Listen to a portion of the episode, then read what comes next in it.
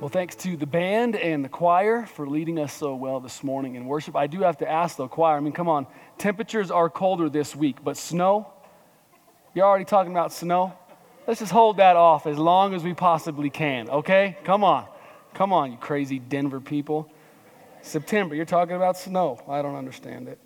Hey, good morning to everyone. Glad you are here this morning. Thanks for taking some time out of your weekend, especially if it's your first time here, maybe your first time in a long time. You are such an honored guest. As Ryan said, fill out that connection card for us. We'd love to get to meet you, get to know you a little bit better. Turn that into the Welcome Center, the I'm New table, and we'll uh, uh, give you a gift, say hello, tell you how you get more involved in this church and all that we feel like God is doing in this place. Hey, uh, speaking of the fall, though, and cooler temperatures and, and new seasons and all that, we are in the middle of a new fall sermon series called Better Together.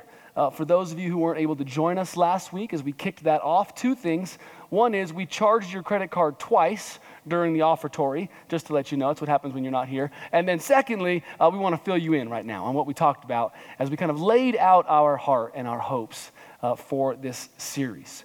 Uh, let me pray, though, for us before we begin and then we'll dive into God's word together. Father, would you speak to us now?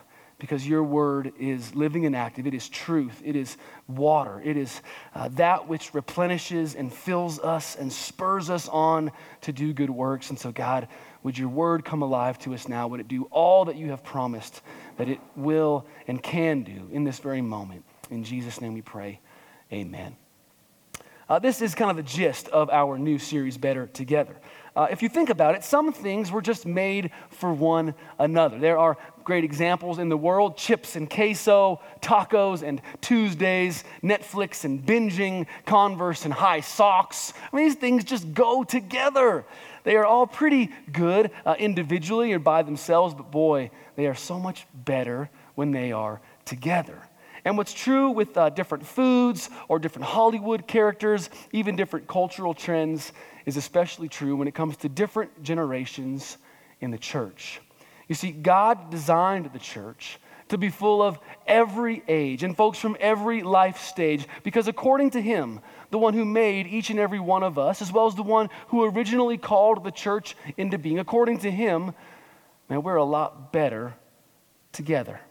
We see this in the Psalms that talk about one generation proclaiming God's faithfulness to another generation, especially the younger and the next generation. We see this in biblical partnerships like Samuel and Eli, Elijah and Elisha, Ruth and Naomi, where there's these moments in Scripture, these moments in God's narrative where one generation is adopting and, and taking on and strengthening another generation. We see this in the analogies that the biblical writers use to describe the church, right? The language, the analogy of uh, the body there's all these different parts like there are on our bodies, but all of them come together, every age, every life stage, to form one unit that is perfectly unified. Or the phrase family of believers that we see in the Bible. This idea that as the church gathers, it's supposed to be every generation gathering to laugh with one another, to love on each other, grandbabies, grandparents, and everybody in between. That's how it's supposed to be.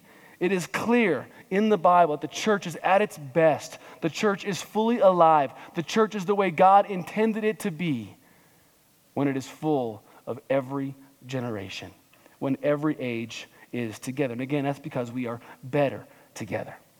And so last week we talked about how in this series, over the next six or seven weeks, we're going to do all that we can to live out these passages and at the same time combat this ageism that we see so prevalent in our world today this dynamic where uh, generations stay away from each other at best, or where they literally fight against each other at worst. And so we want to do our part to uh, model something so different, to celebrate and champion the uniquenesses, the blessings, the goodness of each generation, and how in the church God can and already has used each generation to do incredible good.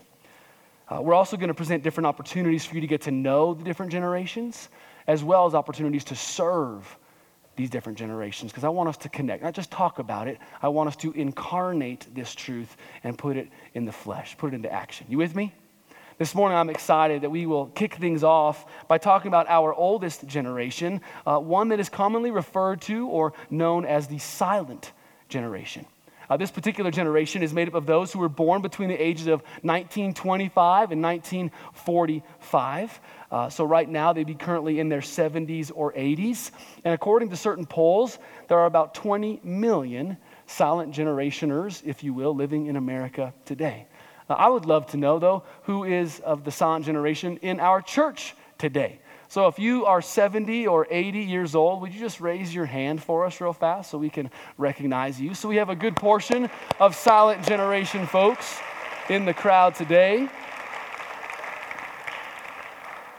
Uh, I am not of that generation, but I'm going to try to be speaking to or about that generation. So uh, come and correct me afterward uh, if, I, if I mess this up. Uh, the silent generation started off as children of crisis. See, they grew up while older people, mainly older family members and, and close friends, were fighting in the war and making great sacrifices on their behalf. A vast majority of this particular generation did not fight in the war themselves, but the war forever shaped their world and their reality, uh, both during World War II and especially after. Uh, the post war world was marked by a level of relative peace stability, and financial opportunity the world, especially America, had never really known before. And the silent generation took full advantage of that beautiful combination of different dynamics. Let me share some fun and interesting facts with you about this particular generation. Uh, in the 1950s, when many of our silents were growing up, uh, the average income was about $5,000 a year.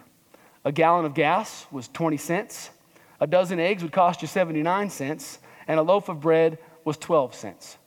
Here's some other cool cultural references or interesting facts about this generation. Uh, credit cards were introduced at the time, as were the black and white television and the transistor radio. Uh, I Love Lucy premiered. The term rock and roll was coined. The very first James Bond novel was published. And the Mickey Mouse Club aired for the very first time. A little food chain called McDonald's opened its doors. The ever popular hula hoop was invented as were things like frozen TV dinners, NASA, and the polio vaccine.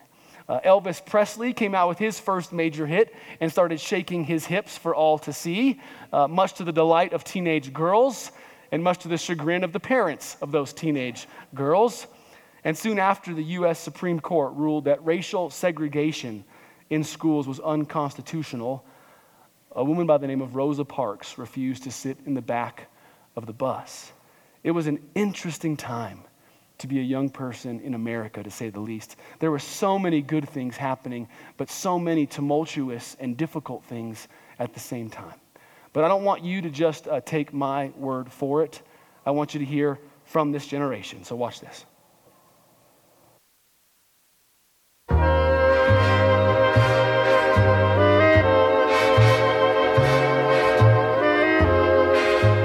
My daddy delivered me it was snowing and the doctor couldn't come, and mother always had a midwife. She couldn't come either. So it was daddy's turn. He, she said, Well, this is our seventh child. You surely know what to do. So anyway, he delivered me.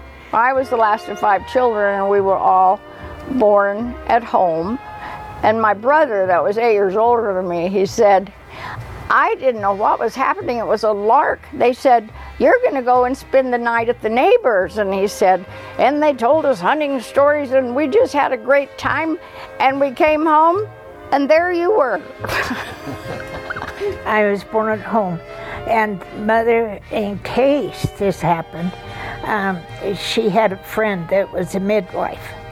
And that's how it all happened. I was born at home at LaPorte which is very close to Fort Collins. But I grew up at Louviers, Colorado. From, uh, from second, I'm two years old when I moved down there. You might not want to believe this, but I, I worked in the fields the summer that I was five years of age, uh, crawling through the field with my siblings, uh, thinning the beets.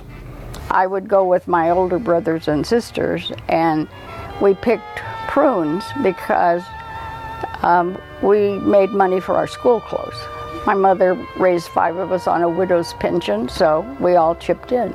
I got to walk through this field of baby chickens and pick up any that were injured and put them in my basket because if they had a little injury on them, the other chickens would kill them. We had um, a, an old fashioned coal range in the house that had a big reservoir on it.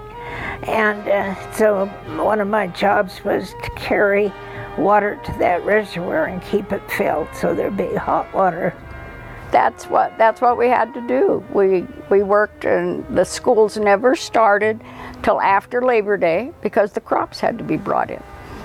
I started the school at a country school, which was just like Little House on the Prairie. It was. It was just I got to sit on the teacher's lap one after lunch, you know, when they read the book. well, we had a good high school at Castle Rock. I had a class of 33 big class. We could walk uptown to lunch. We could walk up to the elementary school for lunch. Uh, it was it was a good school. In grade school was grade school was uh, six grades in three rooms that everybody walked to. I had three teachers was all of six years for grade school because each teacher taught two grades. I loved to play out around the barns, crawl around through the mangers and the hay, and pet the horses. We rode our bikes hours and hours at a time. We used to play cowboys and Indians on our bikes. The common curfew was that you uh, came home when the street lights came on. And if you didn't, you didn't get to go out until the next, to, to, for a day or two at that. Sundays in our home was like a school. If the doors were open, we were there, morning and night. Uh, the minister always came from somewhere in Littleton. We, he didn't live at the at Louviers, but our minister was, and we always had had church every Sunday. We had vacation Bible school every summer. When we were teenagers, we went with the youth group to the Cow Palace in San Francisco and heard Billy Graham. We, uh, we both accepted Christ at the Billy Graham, at the Cow Palace. It was a small congregation. We didn't have a full time pastor. That's the first time I'd met a lady that preached. That was something different. And she was very nice. I thought that was okay. Christmas was pretty skimpy. And, uh, and we never we never had a tree. Uh, there we there was nowhere to get evergreens. You'd have to go in town and buy them off a truck. There wasn't money to do that. They sold these net red stockings, and they had oranges and apples and walnuts and always candy canes in them. And we didn't get a lot of candy, so that that was great. Always we got to have that under the tree. The only thing that marred my childhood was the war. We were, when President Roosevelt told us that the Japanese had just bombed, bombed Pearl Harbor, we, it was Sunday and we were sitting around the table. Not all the boys were there, but most of them. And I remember mother looking at him and saying, Oh, she said, They'll take my boys. I didn't understand. I was only eight years old. So I didn't understand what she meant.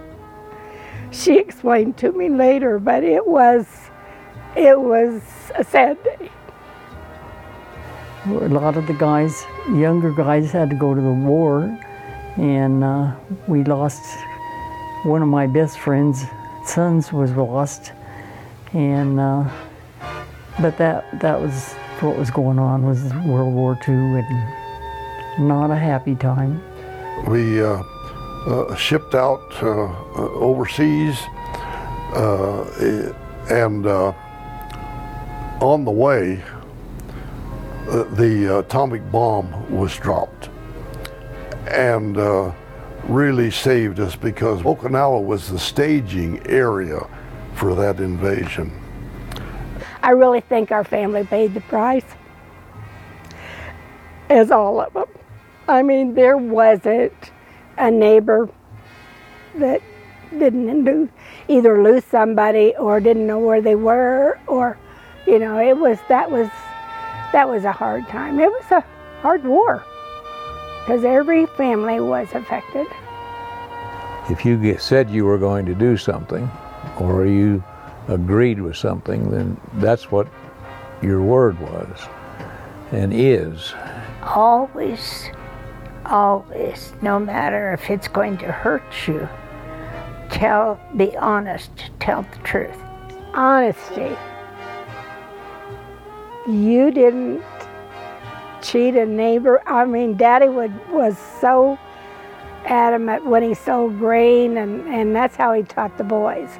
But yeah, honesty. If you were going to take on a job, you were going to be a, a, a dependable hard worker. You were going to follow through. You weren't going to be sick every other day because I don't feel like going to work. It was just instilled, instilled in you that you try to always be at your job uh, on time and do the very best job you know how. And each and, and owning up to your own responsibilities. That was that was taught to both of our families. It was a wonderful place to grow up. Everybody was understanding and helped anybody and everybody, and it was just a good place to grow up. I loved the farm because I had a pony to ride and I had a, I had a dog to play with. It was just a happy days, very naive age. You know, you're just thankful for what you learned when you were young, and I am just thankful for the childhood I had.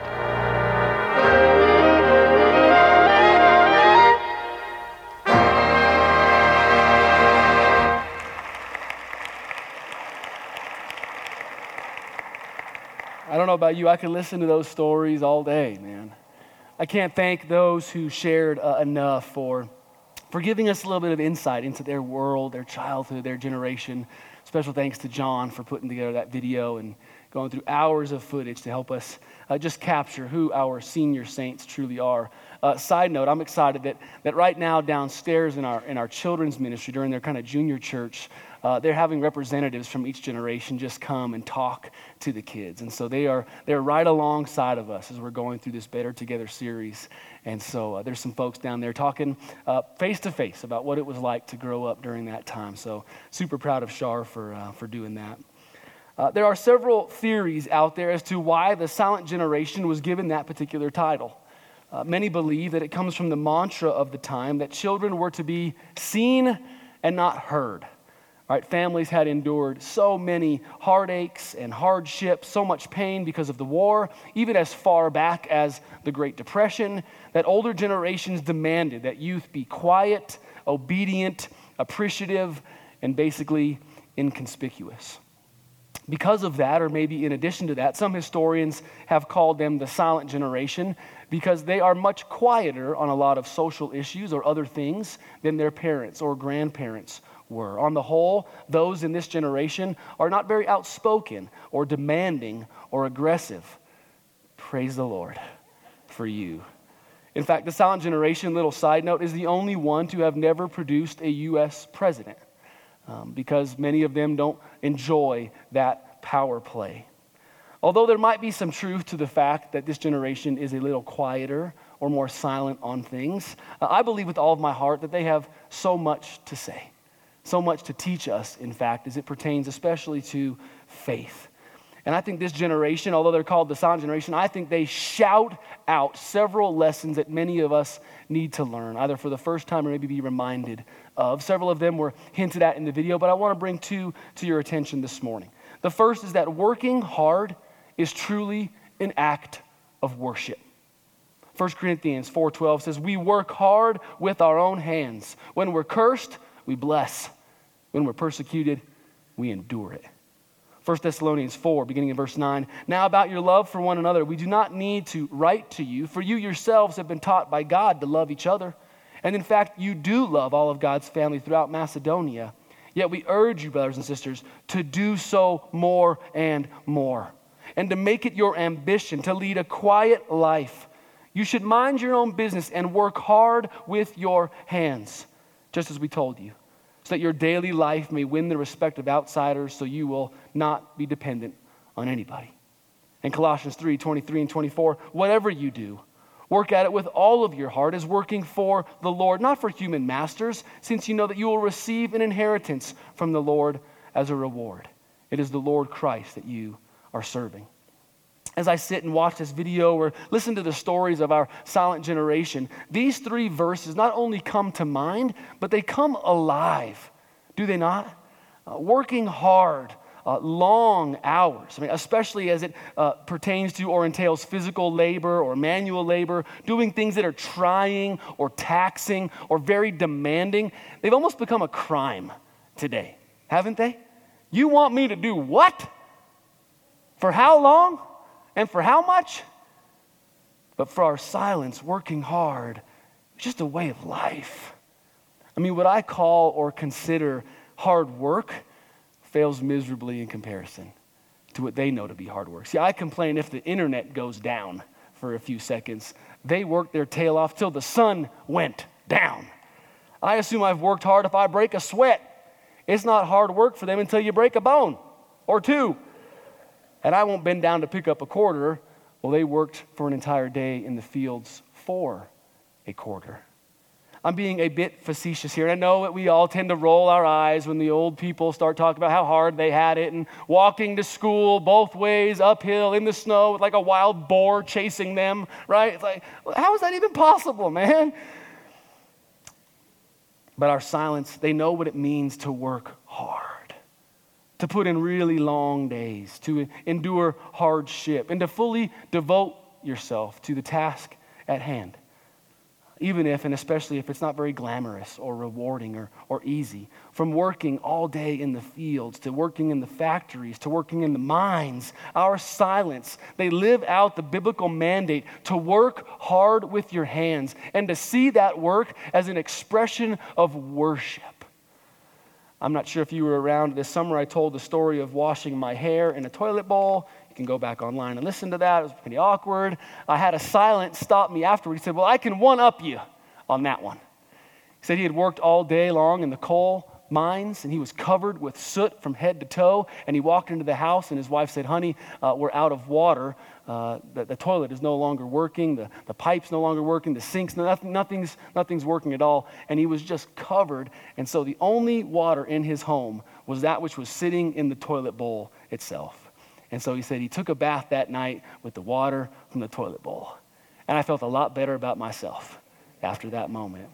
But so you just had to do what you had to do back then, right? And after a hard day of work, you didn't complain or gripe or say, man, I'm owed a hot bath and a massage and a day off tomorrow. No, you could wash your face off in the toilet bowl if you like. That's just kind of what you did because you had to do it. And I'm aware that many of us don't work in the same environments or the same conditions, uh, but I do think that many of us has lost, We've lost sight of what it means to work hard, really hard, for the Lord's sake and for the Lord's glory. You see, it's so easy for us to take the easy way out, to find ways to avoid or, or skirt around difficult and demanding jobs and situations, right? It could be in school where we ditch class or we skip an assignment or two or we settle for a D, because like they say at Pepperdine, man, D still gets you the degree, right? A D gets you a degree. Or maybe it's at work where we spend a little bit too much time on our, on our personal business or cruising the internet or playing games, cutting corners. Maybe it's at home where certain projects just go unfinished for months on end because you can't just you can't find the energy or the motivation to finish your finish your honey-do list. Whatever it is, we have to understand that working hard is a witness to the Lord. Working hard is a form of worship unto the Lord. That passage in Colossians makes it clear you aren't studying hard, students, for the teacher's sake or to get the grade. You're doing it for and unto the Lord. Those who are in the workplace, you aren't going to work every day and putting in long hours and doing the nine to five grind for your boss or to get a paycheck. You are to do it for and unto the Lord. Moms, you aren't juggling the kids and the house and the chores and the shopping and all the church stuff just for your family's sake. You're doing it for and unto the Lord. And those in the silent generation seem to grasp this. Working hard is actually a form of worship.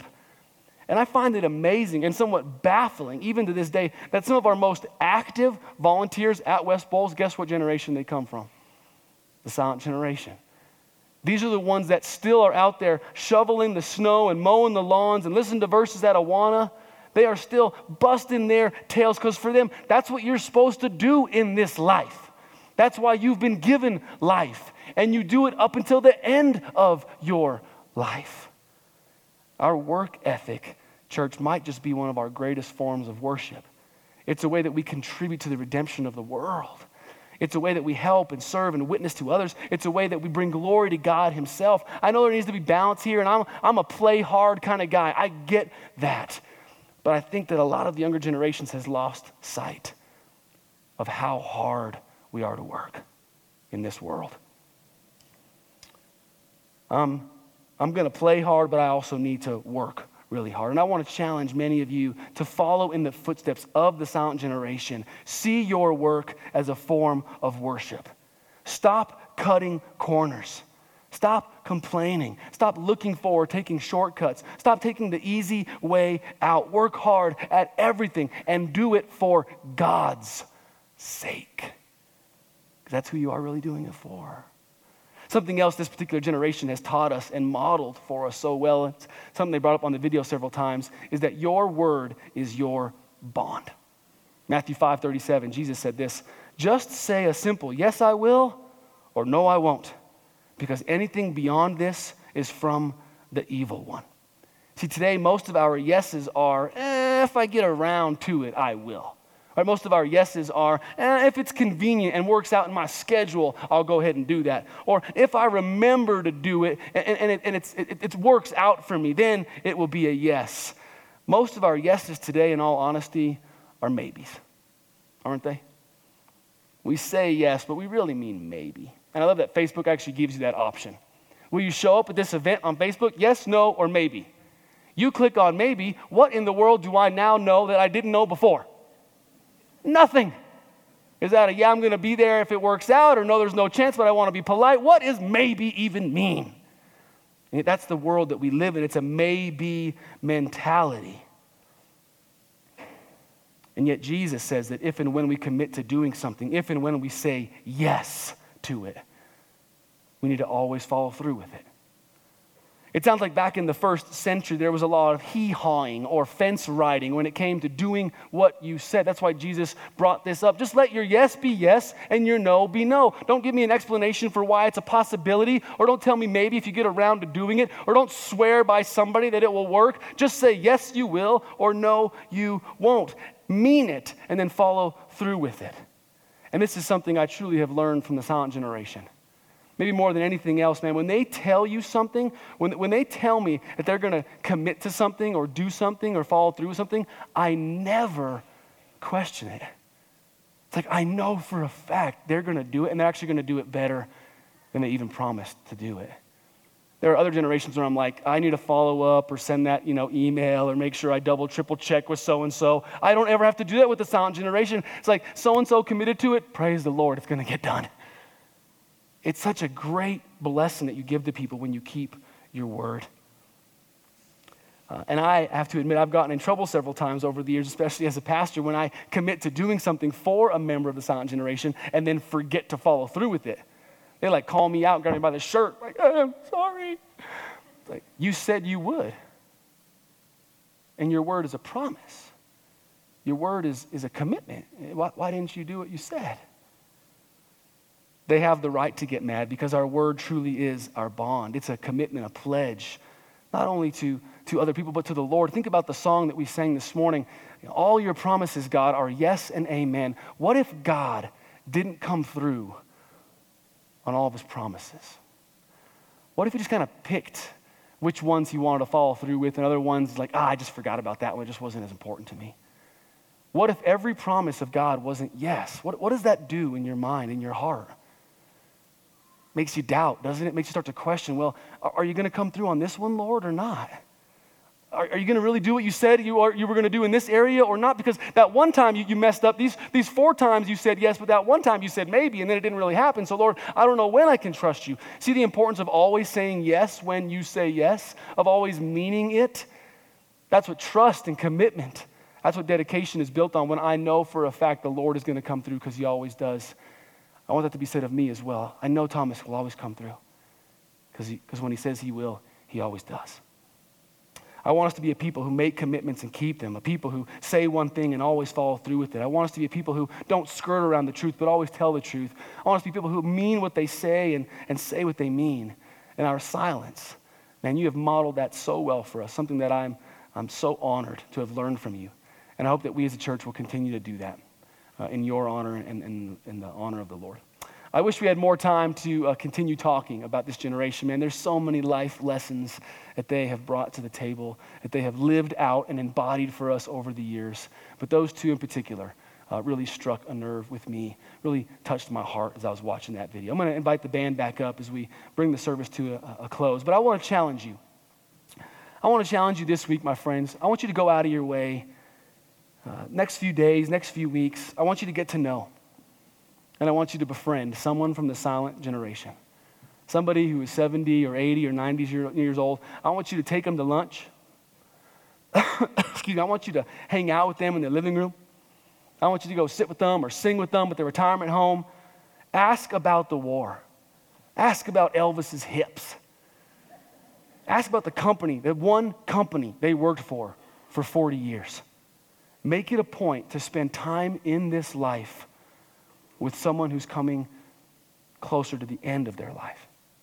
Make it a point in this life to spend time with someone who's in a very different stage of life. Why? Why would you do that? Why would you make time to do that? Not just veg out at, on TV or do all your hobbies and your sports or spend time with the people that are in your same exact life stage. Why would you do that? Because you are better together. We are better together. And as you spend time with that older generation, I think you will experience that firsthand. Let me pray that over you and we'll sing a final song and we'll be done. God, would you would you help us to honor and respect our senior saints? We thank you so much for those in this church who are part of the silent generation, even the GI generation, God. They have seen and experienced things that we can't even begin to fathom. And their faithfulness to you is such a testimony, God. Their work ethic is such a testimony to you. Their, their word being their bond is such a testimony to you, God.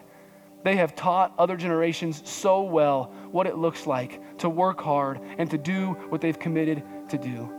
Would we now honor them and honor you by, by living in that same light? And this week, would many in this room find themselves talking with, even if it's a stranger at a restaurant or maybe someone they care deeply about in this church, would they go out of their way to connect with someone from a different generation? Would they realize that they don't have to be alone anymore in this life? that we are better together. And you have given us this church, this body, this family to do life with. Would we take full advantage of it, God, and model that for the world. Make it so now as we lift you up in praise. In Jesus' name, amen.